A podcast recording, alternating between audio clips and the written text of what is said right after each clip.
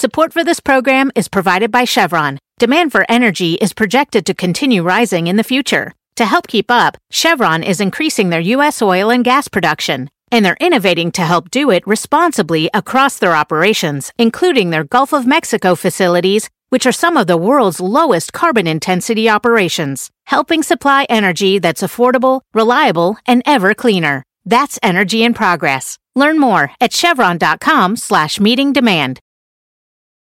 At Morgan Stanley, old school hard work meets bold new thinking. At 88 years old, we still see the world with the wonder of new eyes, helping you discover untapped possibilities and relentlessly working with you to make them real. Old school grit, new world ideas. Morgan Stanley. To learn more, visit morganstanley.com slash why us. Investing involves risk. Morgan Stanley Smith Barney LLC. My mission is simple to make you money. I'm here to level the playing field for all investors. There's always a bull market somewhere, and I promise to help you find it. Mad Money starts now. Hey, I'm Cramer. Welcome to Mad Money. Welcome to Cramerica. Other people want to make friends. I'm just trying to make you some money. My job is not just to entertain you, but to educate you, teach you, explain it all. So call me at 1 800 743 CNBC or tweet me at Jim Cramer. That's it. Okay, I have had enough, right?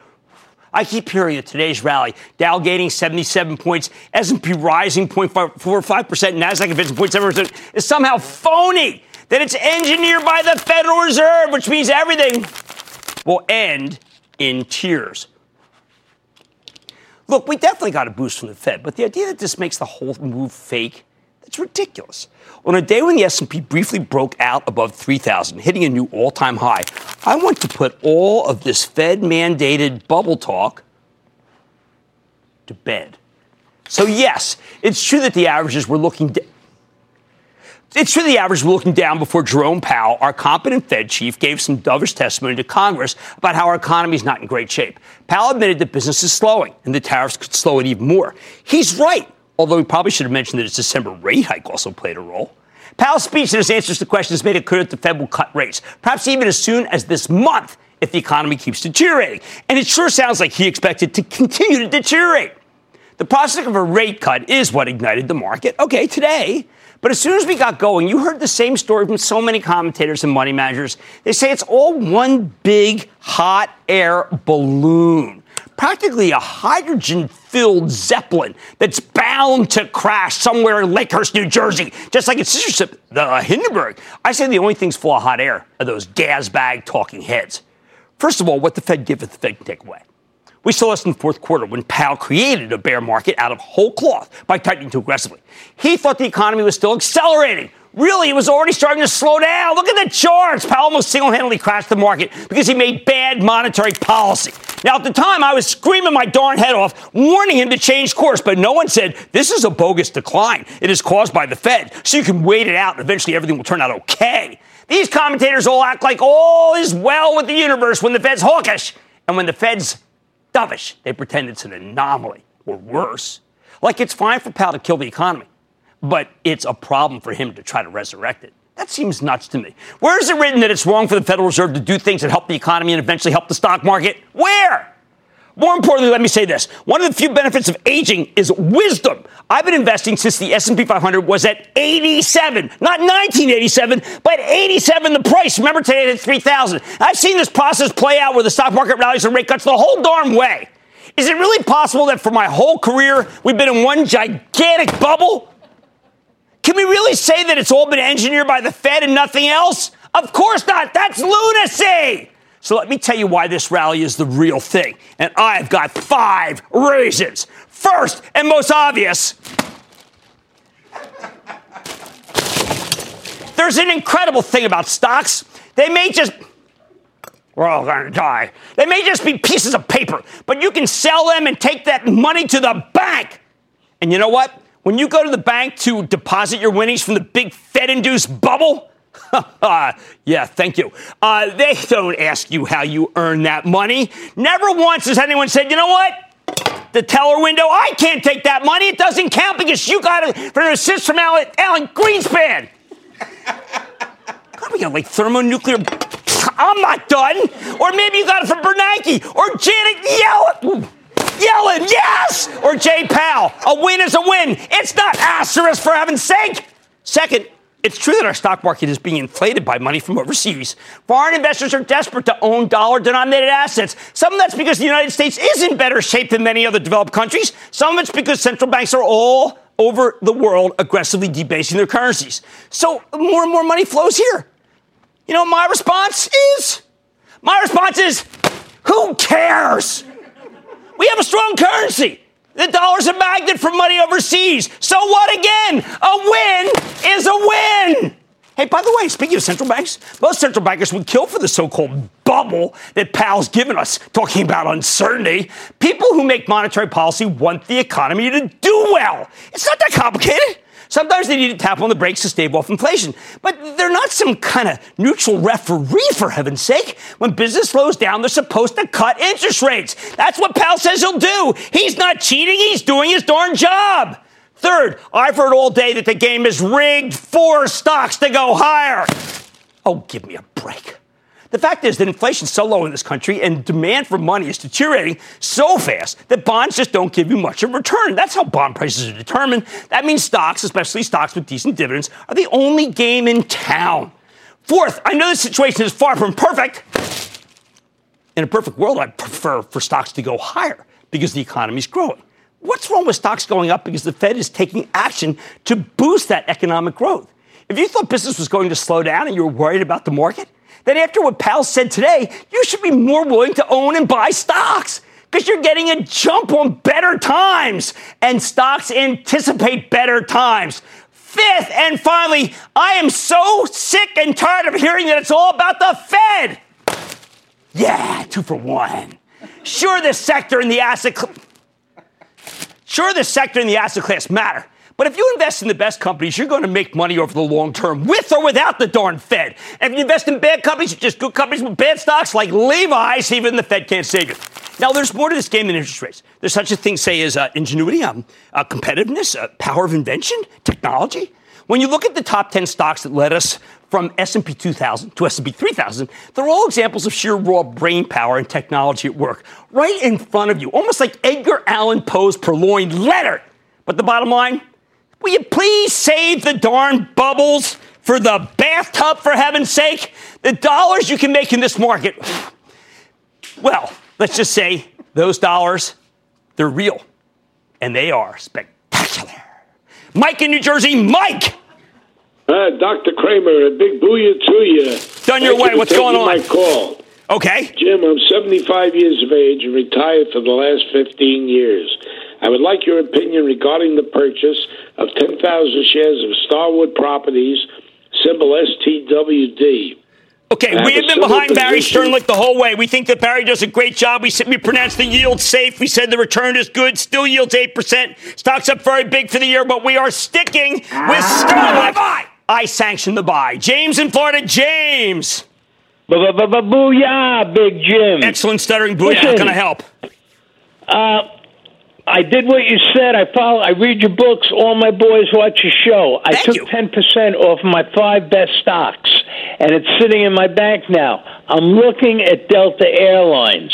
What do you think? Well, I- Should I like throw Delta. that money back in the market?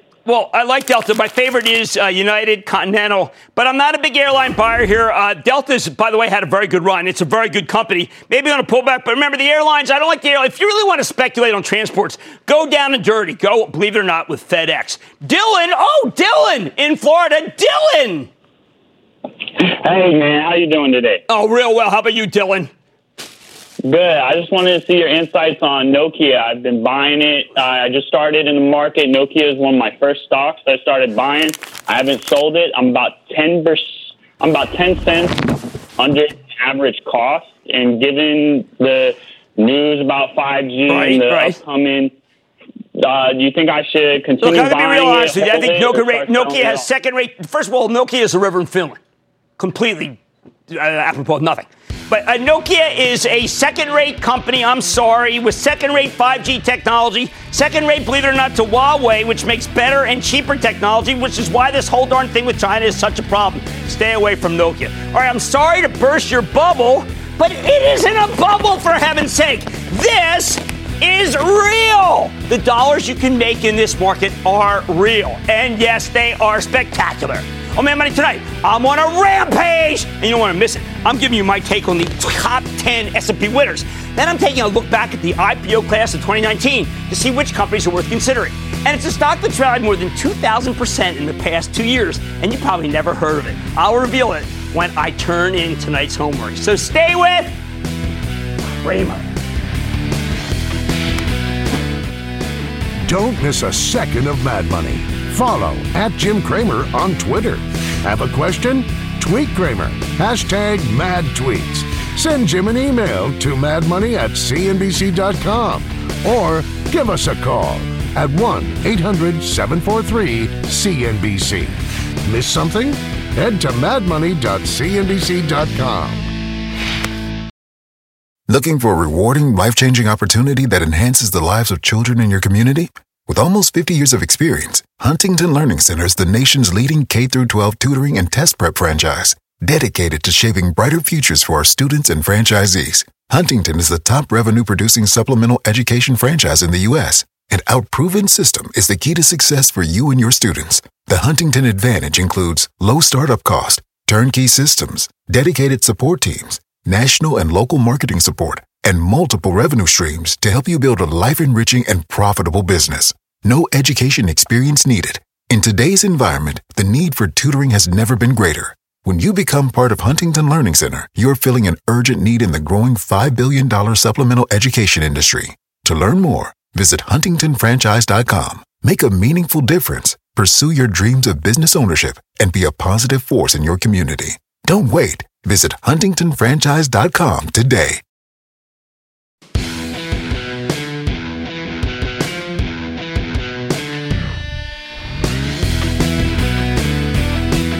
I'll say it again. Stop fixating on the Federal Reserve. They know nothing. When Jerome Powell, our rookie Fed chief, does the right thing like he did today, he's not somehow rigging the system in favor of the stock market. He's simply creating a healthy backdrop where the best companies can really thrive. Like I told you before, when you look at the stocks that have led us higher over the past five years, well, they haven't been fueled by the Fed. They've been fueled by pure human ingenuity. In the summer of 2014, the S&P 500 broke out above 2,000. Today, it hit 3,000. Was that all Fed mandated bubble? Jeez, I mean, the Fed, Federal Reserve raised interest rates nine times over that period. When the market was roaring higher in 2016, 2017, 2018, nobody was expecting lower interest rates. So please, please, please don't just focus on the Fed. Focus on the companies. I know that sounds crazy when you're constantly bombarded with all this bubble talk. That's why I want to break it down for you. Consider the 10 best performers in the S&P 500 during its run from 2000 to 3000. Number one is Abiomed. This is a medical device company that makes teeny tiny gadgets that help prevent congestive heart failure, prevent death. They also make totally artificial heart replacements. Over the five years since the S&P 500 broke above uh, 2,000, Abiomed stock has rallied 892 percent. Could you have caught that move? Right, this was a pretty small company back then, but you know what? You might have known about it if you'd watched the show when we had Abiomed CEO back in 2012. He was astounding. At the time, the company had just reported one of the best earnings beats I'd ever seen, breaking into large profitability when most of us were looking for a loss. How'd they do it? By building a better mousetrap, people. True American ingenuity. A heart device that was simply much better than the balloon catheter that previously had been the standard. Like I said, inventiveness, progress. This is what we're looking for. Abiomed gave it to us. Number two. Number two is NVIDIA, NVDA. It's up 722% because founder, CEO, and all around cool guy Jensen Huang is a genius with a brilliant team. Remember when we saw them? How great was that? They've got the best chips for gaming, artificial intelligence, machine learning, autonomous driving, wide area communications, and the data center. You really think this one was hard to spot? Come on. When a guy as crazy as I am names his dog after a stock, and that's what I did with our rescue mutt, formerly known as Everest, now NVIDIA. you need to own that stock. Number three is Advanced Micro Devices, AMD. Uh, that's up 706%. Now, this is another one where we've been behind for years on the show. I think my squawk on the street co host, David Faber's gotten sick of me praising AMD's Lisa Su, who's engineered what may be the single greatest turnaround I have ever seen. They're both from Queens, by the way. Hey, my wife's from Queens, too. Worthless.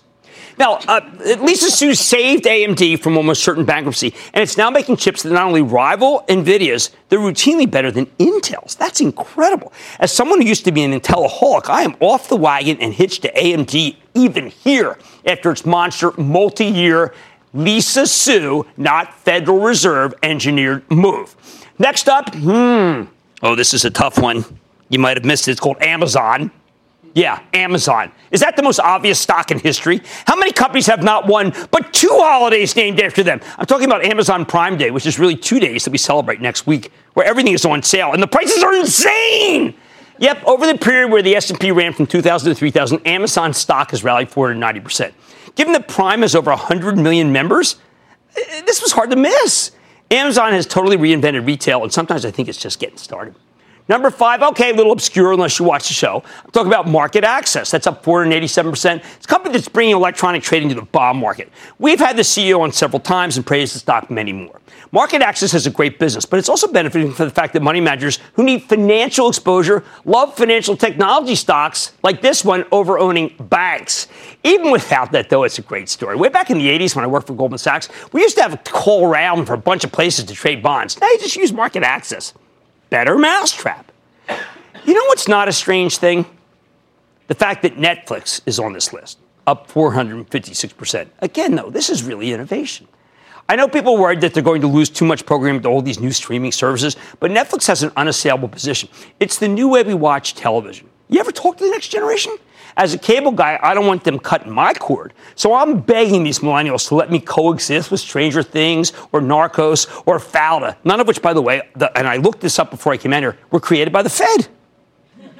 Six, how long have we been recommending Take Two Interactive during this 425% run? The answer, the whole time. That's how long. I praise CEO Strauss Zelnick and his team, which brought you the single most successful video game franchise in history, or maybe entertainment franchise in history, Grand Theft Auto. Ever since he proved to us that gaming was the next big thing, and he's right.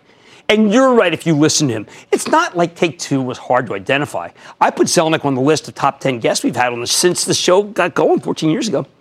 Remember, I told you about fintech and how powerful it is? Remember how I've said over and over again that my good friend in real life, Henry Fernandez, runs MSCI, which is the keeper of all the emerging market indices? Well, if you invested in MSCI along with Henry, well, you're up 409% over the past five odd years. And Henry's not done yet. I don't think, I, I, I don't like investing in emerging markets. Too dicey, too, just too, I'm, I'm too conservative, too risky. But I do like investing in the tools that help other people invest in them, and that's MSCI. Now, here's a tough one. I've said too many times that we're in the selfie generation, where people need to look great every moment because you never know when you're going to be photographed. And that's why Align Technology is up 406%, because it invented Invisalign. The invisible braces let you straight, straighten your teeth without putting tons of metal in your mouth. What makes Align tough? Because in a rare bit of total stupidity, I told you to take profits in this one because of newfound competition. Turns out the competition is having trouble gaining traction. My bad. Finally, at number 10, there's global payments. I've been raving about the payments processing business for ages. Hey, we just had WEX, a business to business payments company, on last night. We've had PayPal on endlessly. Dan Schulman, how good is he? Same with Square. Global payments, in particular, has only come on the show once but it's becoming one of the largest players in the industry, and that's why it's up 352%. Fintech isn't hard to spot, people. They're all in your wallet. Global payments, admittedly, is harder to identify than a MasterCard or a Visa or American Express. Uh, it's hard to identify if, if you uh, cut the cord. Don't watch me have money. The bottom line the top 10 performers in the S&P 500 over the period where it rallied from 2000 to 3000 aren't mysteries. We've praised most of them repeatedly. As for Invisalign and its parent Align Technology, do you know that 52 years ago, I went to Dr. Abe Leibowitz for braces? And guess what? In the selfie generation, it's time for a tune-up. Dan in New Jersey, Dan! Booyah, Jim. Booyah. Uh, thanks for everything that you do for all Absolutely. of us. All right. My question is Microsoft um, has a buy rating, shows that it's somewhat overvalued, and it's almost at its 52 week high with a price target of 144. I was just wondering, is now a good time, or should I wait for a pullback? Okay, it's had a huge, huge run. I talked about this morning, Squawk in the Street. I said, you know what, frankly, this thing has just been monster good, and I'm worried after this big run that it will pull back even after it reports a great quarter. And that is when you would pull the trigger not ahead. All right, the stocks that led us higher since the S&P broke 2000 have been fueled by pure human ingenuity. So don't just focus on the Fed for heaven's sake. Focus on the CEOs. Focus on the companies. Focus on the technology. Focus on the winners. And stick with Cramer. Hi, I'm Ben. I suffer from a condition called writer's block. It strikes when I'm at work. That's why I choose Canva Magic Write. It works fast, generating texts in seconds, thanks to AI. Common side effects include increased productivity, compliments from coworkers, feelings of satisfaction. Now I can say bye bye to writer's block. Ask your boss if Canva Magic Write is right for you at canva.com, designed for work. Canva. Support for this program is provided by Chevron. Demand for energy is projected to continue rising in the future. To help keep up, Chevron is increasing their U.S. oil and gas production, and they're innovating to help do it responsibly across their operations, including their Gulf of Mexico facilities, which are some of the world's lowest carbon intensity operations, helping supply energy that's affordable, reliable, and ever cleaner. That's energy in progress. Learn more at chevron.com slash meeting demand.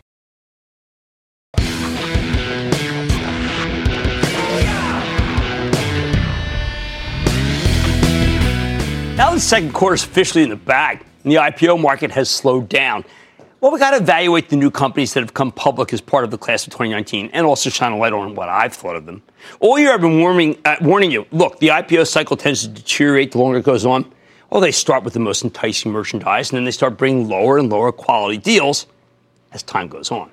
So while the median stock in the class of 2019 is up nearly 9% from where its a deal was priced, it's actually down 3.3% from its first trade. That's cautionary, people. Of course, there have been some huge winners. Beyond Meat, Shockwave Medical, Zoom Video, uh, a Cortexyme, and Revolve Group have all more than doubled from where they came public. Beyond Meat's up 554% at the moment.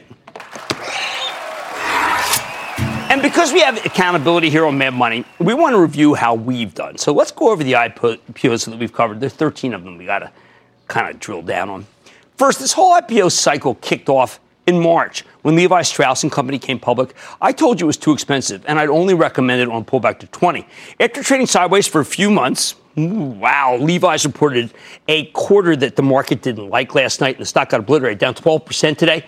It's now under 21. Honestly, even under 20, I'm not even sure if I want to buy it after we heard from management last night. Second, there's the Lyft debacle.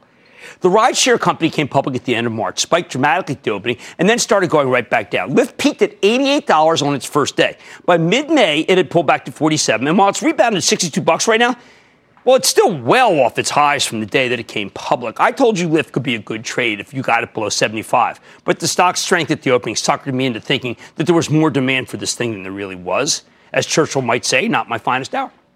In retrospect, I have a lot of concerns about the sustainability of the business and Lyft's slowing growth. There are better places to put your money. On April 4th, we got Tradeweb Markets. That's an electronic securities marketplace. The stock started strong, and I told you it was still cheap not long after it came public. Good call. Tradeweb has continued to climb higher. It's given us a 31% gain. I still like Tradeweb up here because it's a play on the continued digitization of trading. If you bought this one of my recommendation, I don't know, maybe ring the register on some, but sure they got to let the rest uh, ride because it looks a lot like MarketAxess, and that was one of the winners I told you about at the top of the show. Fourth is Pinterest. That's the social media network based on online vision boards. I told you Pinterest was worth buying if you get it uh, in on the deal, but otherwise I said you might want to hold off. Now, this was a little too conservative as the stock racked up some nice early gains. Since then, though, it's been pretty sedate. A couple of months ago, we sat down with Ben Silbermann. He's the excellent CEO, and he told a very good story about how the company reported some earnings, uh, really numbers that weren't as disappointing as Wall Street said, but you know, it didn't matter. People thought the numbers were ugly. Uh, he's rightly in spending and heavily, heavily spending for the future, and that's really what went wrong here. I think it's worth owning, although I'd like it a lot more, of course, on a pullback. I have to admit that, boy, oh boy, do they send a lot of emails when you subscribe. Fifth, there's Zoom Video. That's the purveyor of cloud based video conferencing software, which came public on the same day as Pinterest and ended up becoming one of the hottest deals of the year. This thing priced at 36. I thought it was okay. It opened at 65, though. Continued to roar up to 107 last month. We're finally pulling back to 92 and changes of today. Now, I was very worried about the valuation here from the get go, which in retrospect was a big mistake. The market was desperate for something like Zoom, turbocharged revenue growth, genuine profitability. Still, Zoom sells for 33 times next year's sales, not earnings. I can't get behind anything that expensive. I'm afraid you'll get hurt. Cisco's got a competing product, which I think could get some traction here. Again, I reiterate, I was wrong about Zoom video. It's been a rocket. I was too conservative, too bearish, too cautious about the stock of what is a very good company, and I hope they'll come on the show. Same goes for Beyond Meat, which we've talked about a lot. The maker of plant based hamburgers changed the game when it came public a little over two months ago. While the gains here have been spectacular, especially since Beyond Meat reported a blowout quarter in June, stock's valuation is simply bananas, people. I know I've been too cautious about this one too, but discipline should always trump conviction in this business. And my discipline tells me that Beyond Meat is a cold stock, a cold stock. That's way, way too hot for us to touch. Plus, my wife says they taste terrible. I like them as long as they're smothered in condiments. Its valuation is impossible to understand, at least until its rival, Impossible Burger, comes public. How about Uber? Another big one that came public with a whimper. After the Lyft debacle, we, we, were worried about Uber, but while the stock initially got hit, it quickly bottomed. Lately, the performance has been pretty decent. This thing's up 21% from its lows. Unlike Lyft, Uber actually reported a solid quarter right out of the gate. I'm warming up to this one again, but I want to see another good quarter before I'm ready to really say, you know what? Uber's for real. The service is for real. Don't know about the stock yet. Next, on May 17th, Luckin Coffee. That's the uh, upstart Chinese coffee chain. Came public and it spiked from 17 to 25 before pulling back to 20. I told you to be very afraid when it was up in the 20s because the company was growing too fast for its own good. Uh, given that the stock quickly plunged to 13, now that was a good call, although it's since rebounded to just under 19 as of today. Nah, still don't like it. More recently, we've gotten a bunch of good ones that haven't changed very much. Uh, a little over a month ago, Revolve Group came public. This is the online fashion retailer. It's been a terrific performer, opening at 25 and running to 37 today. When I w- when it was at 36, I told you to wait for a pullback, and while the stock quickly surged to 48, it just as quickly gave back those gains, and it could have gotten in for 31 bucks. That's why we say wait for a pullback. Now, once again, I'm going to tell you wait for a pullback before you pull the trigger. You're getting these kinds of erratic trading in these unseasoned stocks. You'll be able to get a chance to Revolve in mid June. CrowdStrike came public. This is a cloud oriented cybersecurity company that had an explosive IPO with the stock surging from 34 to 63.50 right out of the gate. And it kept climbing. On June 19th, when CrowdStrike was at 77, I told you it was too hot to handle. I like Zscaler more. With the stock down $74, oh, that was the right call. CrowdStrike is selling for more than 25 times next year's not earnings, but sales. It's too rich for me. Good company. Nosebleed stock. Two days later, Chewy came public, and this is the online pet food retailer that everybody I know as a pet uses, including us. This is another one that came public with a bang. I told you it was worth buying when it dipped below 30, but so far it hasn't gone below 30 and change. This is a great company, but a pricey stock, weird ownership structure. It's at 33 now, and it doesn't look like it'll run away from us. So I say keep your bat on your shoulder, wait for a better pitch. Three weeks ago, Slack Technology started trading. They did what's known as a direct listing rather than IPO. And since then, it's been moving sideways in the mid 30s, kind of doing nothing. While people are very excited about the collaboration software play, I like the software. It's just another super expensive stock. Still, I told you it was worth buying under 40 in this crazy market. I'm standing by that judgment. Finally, one I'm very intrigued by. Two weeks ago, we got the Real Real. That's the actual name, Real Real, which surged from 20 to 20 under 29 on its first day. If you remember, this is that online consignment store that's growing like a weed, sans Roundup. Compared to many other recent deals, the Real Real has a reasonable valuation, selling for roughly seven times sales, still expensive, but 49% growth rate. Kind of reminds me of Etsy. You know, I like Etsy. I told you it's worth buying on a pullback to 2250 or less. We're still about four bucks from that level. I say be patient, but I understand if you want to pull the trigger. Why? Because it is a really good company. Bottom line, with many of these recent IPOs, you feel like an idiot for being disciplined. Yes, I feel like an idiot when it comes to Zoom or Beyond Meat. They've made a killing for you. Uh, that was meant if you were willing to forget or forgive traditional valuation metrics. And I'm not. I know it's frustrating. Maybe you'll never get a viable pullback in some of these names, but you need to realize that sooner or later there will be a correction in the class of 2019. Sell, sell, sell, sell, sell. And when that happens, I want you to keep your composure, focus on your favorite names, and be selective so you can view the sell off as a buying opportunity, not a calamity. Robert in Florida. Robert. Hey, Jim. Greetings from sunny Florida. How are you doing? Uh, Good. My question is about Tufin Software. Uh, went public a few months ago. I got in at 22. Uh, the company has very good revenues, but still loses money. And I want to know if it's time to take profits or uh, buy more. It has got every single buzzword. It's got cloud. It's got firewall migration, uh, data center migration. It's a really red hot stock. It's another stock that's losing a lot of money. Company's losing a lot of money. I got a ton of them that are like this. You know what? Actually, I prefer Okta. Yes, Cramer family fave Okta to Tufin. Some of these IPOs made you killing. What a market. Now, look, if you get a sell off, keep your composure and buy some of your favorite names. I just told you where the prices are good. Many of the companies are excellent. Stocks are too high. Much more mad money ahead. Good news if the dog ate your homework, I did it for you. And it could make you some money. Then does the wear and tear in Levi stock leave you with the blues? I'm eyeing the stock after today's hideous drop. And all your calls rapid fire tonight's edition of the Lightning Round. So stay with Cramer.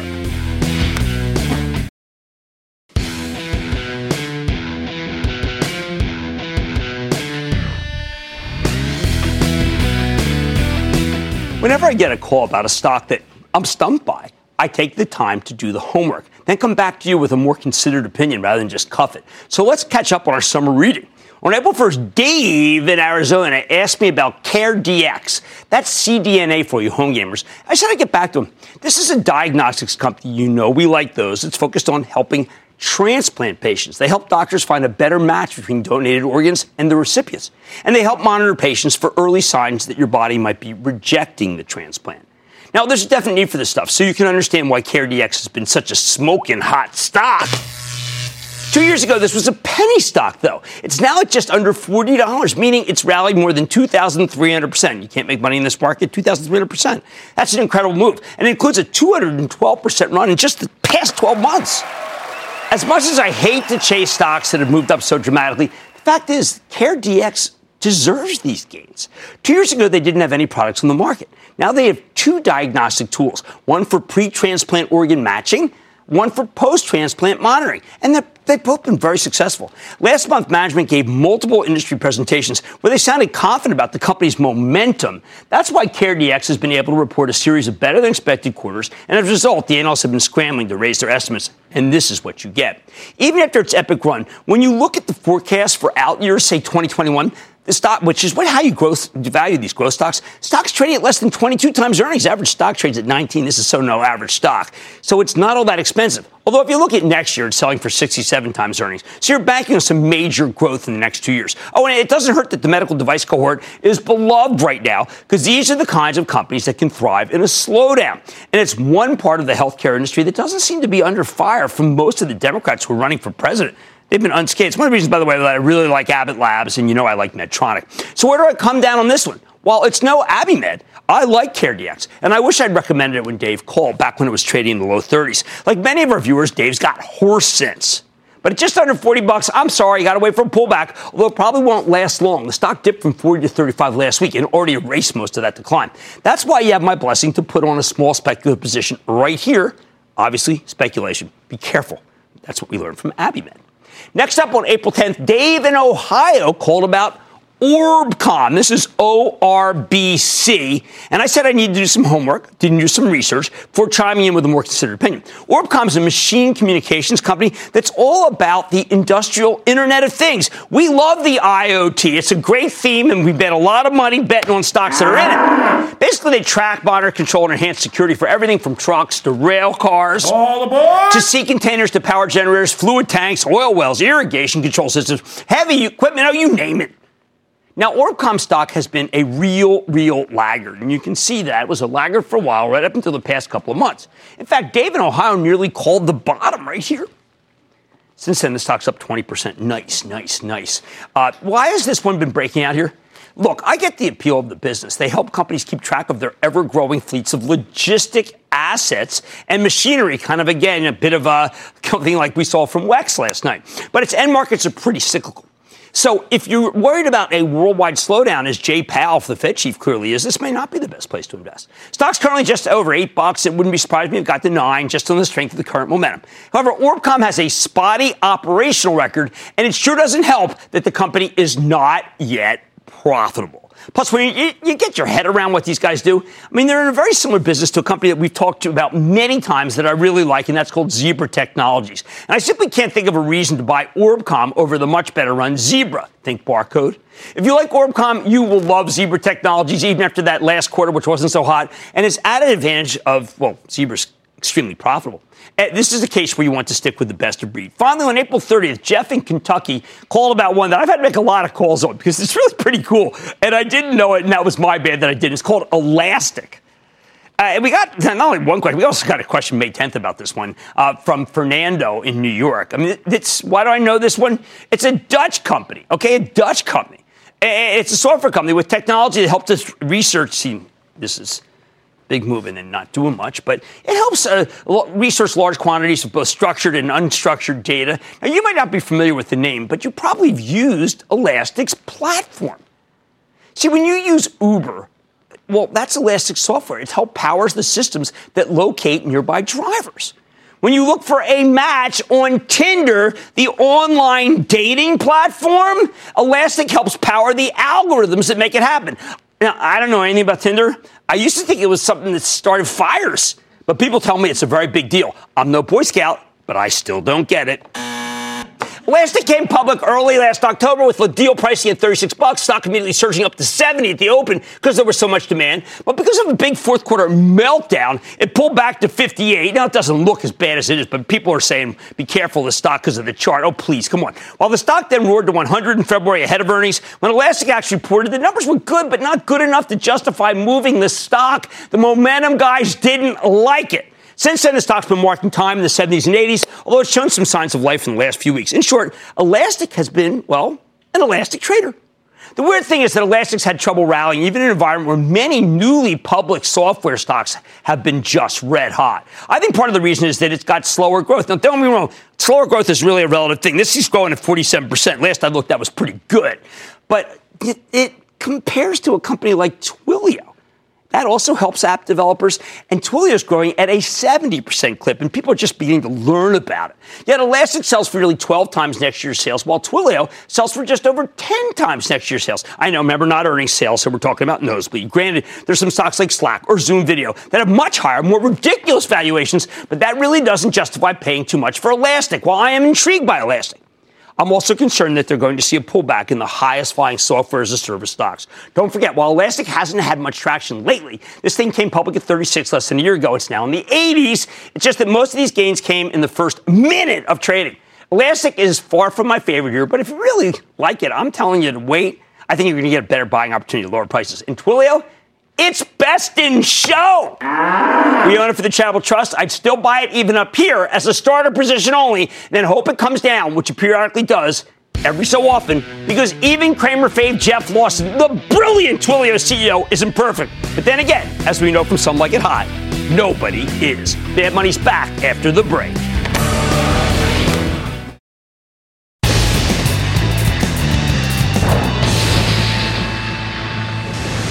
It is time! It's over the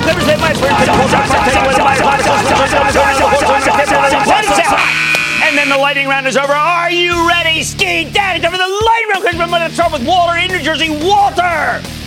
Hey, Jimmy boy, how you doing? This doing pretty good, Chief. What about you? New Jersey. Great. I'm looking at this uh, company. It's a small biotech. It's AMRN you know, it's pretty good. Uh, they have a hard chunk that could be worth much more than uh, the stock itself. I say, you know what, speculative, but okay, let's go to Paul in Texas. Paul. Booyah, Jim. Booyah, Paul. Is my stock a buy? MPLX. Oh, my God, these pipeline companies have been so painful, but they're actually moving up. Thank you, Matt Horwing, for charting these to me every single night. So I am literally going to stick my neck out. Oh, my God, I hope not. And say it's okay to own. Let's go to Michael in Florida. Michael. Hey, Mr. Cramer, big South Florida booyah to you. Thanks nice. for everything you do. Thank you. Uh, I, I'm, I want to talk to you about a biotech stock. I know they were the bios got hit today, but uh, they've got an FDA. Uh, the, they've got a patent on a CBD drug called uh, Zygel for autism. It's in clinical trials right now. There's been a lot of insider buying. They got the FDA fast track approval Uh, it's Zynerba Pharmaceuticals, Z-Y-N-E. Philadelphia company. Okay, very interesting. But you know that I'm a GW Pharma guy. I think we had them on a bunch of times. I think they got the best formulation. I don't want. I just want to go with best of breed in that space. I understand it's decent spec, but I'm going with GW Pharma. Chris in Michigan. Chris. Hey, Jimbo. Yo. Booyah. Booyah. Hey, my uh, stock is Schneider National. They're not doing real well. No, they're not. They're not. You see them on the road all the time. The trucking company's got logistics issues. You know what? You want to? You let, us buy UPS. Enough is enough. I think UPS has come down enough. FedEx, by the way, recommended by Goldman. That was a gutsy call today. So I think both of those are better. Let's go to D in Virginia. D. Booyah, Jim. Oh wow, I like and. Zoe calling from Virginia Beach. These people got horse sense. How you guys doing? What's up? We are celebrating our 11th year wedding anniversary here in Virginia Beach, and our day wouldn't be complete with our favorite show, Mad Money. So my husband always says money never takes a break. So we're calling to see what you think about Planet Fitness, PLNT stuff. Now these people are how great is this, right? They call in. I'm talking to Regina, executive producer forever, like me, and I think Planet Fitness is terrific. Hey, they got to deal even with Target. I think every time they come on, I feel even better about the stock. Planet Fitness has a great business model, and they're winners. I need to go to Kurt in Florida. Kurt. Greetings from Fort Myers, Florida, where the weather is warm and so is everybody else. I know my wife wants me to move there. So well, interesting. You'd love it. All right, I like mezcal. What's up? I'm holding Allergan, and if I sold today, I'd take a terrible loss. Well, I mean, but look, it's gotten a takeover bid. It's kind of done. I mean, AbbVie bought it. The stock didn't pan out. I understand. It's time. You know, you want to hold it until fruition? I don't know. We're not arbitrators. Ka-ching, ka-ching. Let's go to Near Meat in New York. Near Meat. Mr. Cramer, how are you? I'm good. How about you, Near Meat? I'm doing excellent. I just have two questions. Question number one Disney is all time high, and is it still a buy before upcoming earnings? And second question Will Amazon Prime bring any good news to Amazon stock? Well, you got a two for there. I, I like Amazon. For, I, look, Amazon and, and Disney are both charitable trust stocks. They've been charitable trust stocks for absolutely forever. I believe in both of them. I don't want to trade them. I think you have to own them. That's the key thing. You own them right through the quarters because they're really good companies. And that, ladies and gentlemen, conclusion of the lightning round. The Lightning Round is sponsored by TD Ameritrade.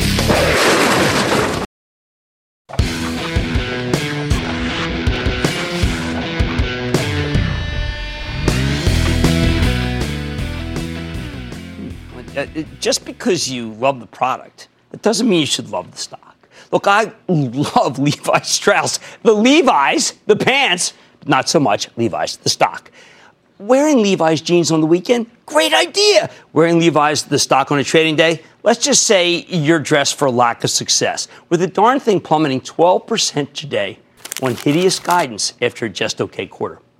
Like I mentioned earlier, Levi's came public on March 21st, and it was done with much fanfare. It was the first big deal of the year right before the Lyft debacle, and it primed the pump for the big IPO cycle. Now, Levi's, the company, has a storied history. It's been kicking around since 1853. It has terrific management. We've had on the show. Chip Bergh, CEO, seasoned executive. So it made sense why the stock immediately went to a premium. After pricing at 17 bucks, it spiked up to $22.22 at the open and then closed at 23.66. Big success. At those levels, though, Levi's was trading at 22 times earnings, which was more expensive than the average apparel stock. Not totally unhinged, but this was a rookie stock, even though the company had been around for more than 100 years. And the first quarter out of the gate, okay, maybe that justified the valuation. Levi's did a really good job. But the quarter they reported last night, the market has decided it was a bomb. Now, maybe it wasn't a thermonuclear device, but I would say it was a napalm loaded canister scalding this shareholder base. All right, is the market right? If you only looked at the headline numbers today, sell off might seem like an overreaction. Levi's delivered better than expected sales and earnings, and the forecast was technically better than expected. Technically, even though they did talk about a meaningful sales slowdown in the second half of the call. But if you want to know why everyone dumped the stock, Sell, sell, sell, sell, sell, sell, sell. it's because of the customers of Levi's. Especially the customers in the United States. It looks like America is overrun with denim right now. Department stores just have way too much of the stuff. While Levi's U.S. sales were up 1%, the company had a 2% decline in the U.S. wholesale business, perhaps their most important channel. As Harmit Singh, the very thoughtful CFO, explained on the conference call, and I quote, the U.S. wholesale decline was attributable to the impact of the bankruptcies and door closures that some of our customers have experienced over the last year, as well as a decline in discounted sales to the off-price channel, end quote. In other words, some of their customers are either going out of business or rapidly shrinking their store count, and that is not great. Worse, Levi says they expect growth in the second half to moderate relative to the first half, particularly in the U.S. Ouch! Worst of all, though, let me read you this next dispiriting snippet from the call. Remember, I always tell you to listen to the call before you do any investing. Quote, we anticipate that pressure in the wholesale channel will adversely impact us by roughly 200 basis points in the second half due to the bankruptcies and door closures since a year ago, the overall softening U.S. wholesale environment and the lower off-price channel sales, end quote, and awful. All this for a company that supposedly had better than expected earnings and guidance? Maybe Levi's can be saved by its overseas business, you think, like China? Hmm, not so fast. China's about 3% of their business. That's not going to save anything. It's not like this is a great time to be an American company in the People's Republic anyway. Don't get me wrong. It's not their fault that American department stores are getting clobbered here. And even when Levi's came public a few months ago, it was hard to tell how tough their customers would have had it. Not a lot of people saw this, but frankly, the stock's horrific sell off, I think it's more to do with shareholders than the company itself. Levi's makes excellent products, right? I mean, don't we love this look? Well, I mean, some of us love it, but the shares should never have been so expensive in the first place. Who, what the heck was this thing trading at 22 times earnings with a weakened customer base and a retail environment that's swimming with sharks? That said, Levi's did itself no favors here. They could have telegraphed maybe some of this weakness beforehand. They could have given us a better sense of, uh, of how they might fight back in this environment. Let me put it this way. When you're hosting a quarterly conference call and you need to say something like, so we do have a strategy, end quote, that's not reassuring. Ultimately, the fault is in both their stars and I think themselves. It's a Shakespearean tragedy, not a history, so not a comedy, not when a stock is down more than 12% in a day. Bottom line, Levi's the stock, not the jeans. Should be much lower, maybe back even to where it came public. Hence today's monster decline. But the big takeaway is that Levi's is foreshadowing what's going to happen to the entire apparel industry in a world where Amazon, Walmart, Target, and Costco are thriving at the expense of everyone else. They, these companies, they've got pricing power, they have clout, and they are using it against the suppliers. That's bad for Levi's, but it's also bad for everyone else who sells into retail too. Stick with, oh, got to return these jeans, Cramer. Look, the chief takeaway of tonight's show is that it's a dodge if you're just going to sit on the sidelines and say, you know what, it's all phony. There is money to be made. It's not going to be made every day, and we have to do it with homework. It's not always good, easy, tough. It can be risky. It can be all sorts of things. But one thing it isn't is phony. There's real money being made, and if you're on the sidelines because you're thinking it's all one big Fed engineered bubble, I think you're missing great opportunities every single day of your life. And that is not what I want. Like I said, there's always Bill Morgan, so I promise I'll find just for you right here, Mad Money. I'm Jim Cramer. See you tomorrow. You might be right. It's simple, but something you almost never hear in politics today, with each side more concerned about scoring political points than solving problems. I'm Bill Haslam, a Republican. And I'm Phil Bredesen, a Democrat. We're former Tennessee governors, and we invite you to listen to our podcast, You Might Be Right. Join us and guests like Al Gore, Paul Ryan, Judy Woodruff, as we take on important issues facing our country. Listen and subscribe to You Might Be Right, a new podcast from the Baker School at the University of Tennessee.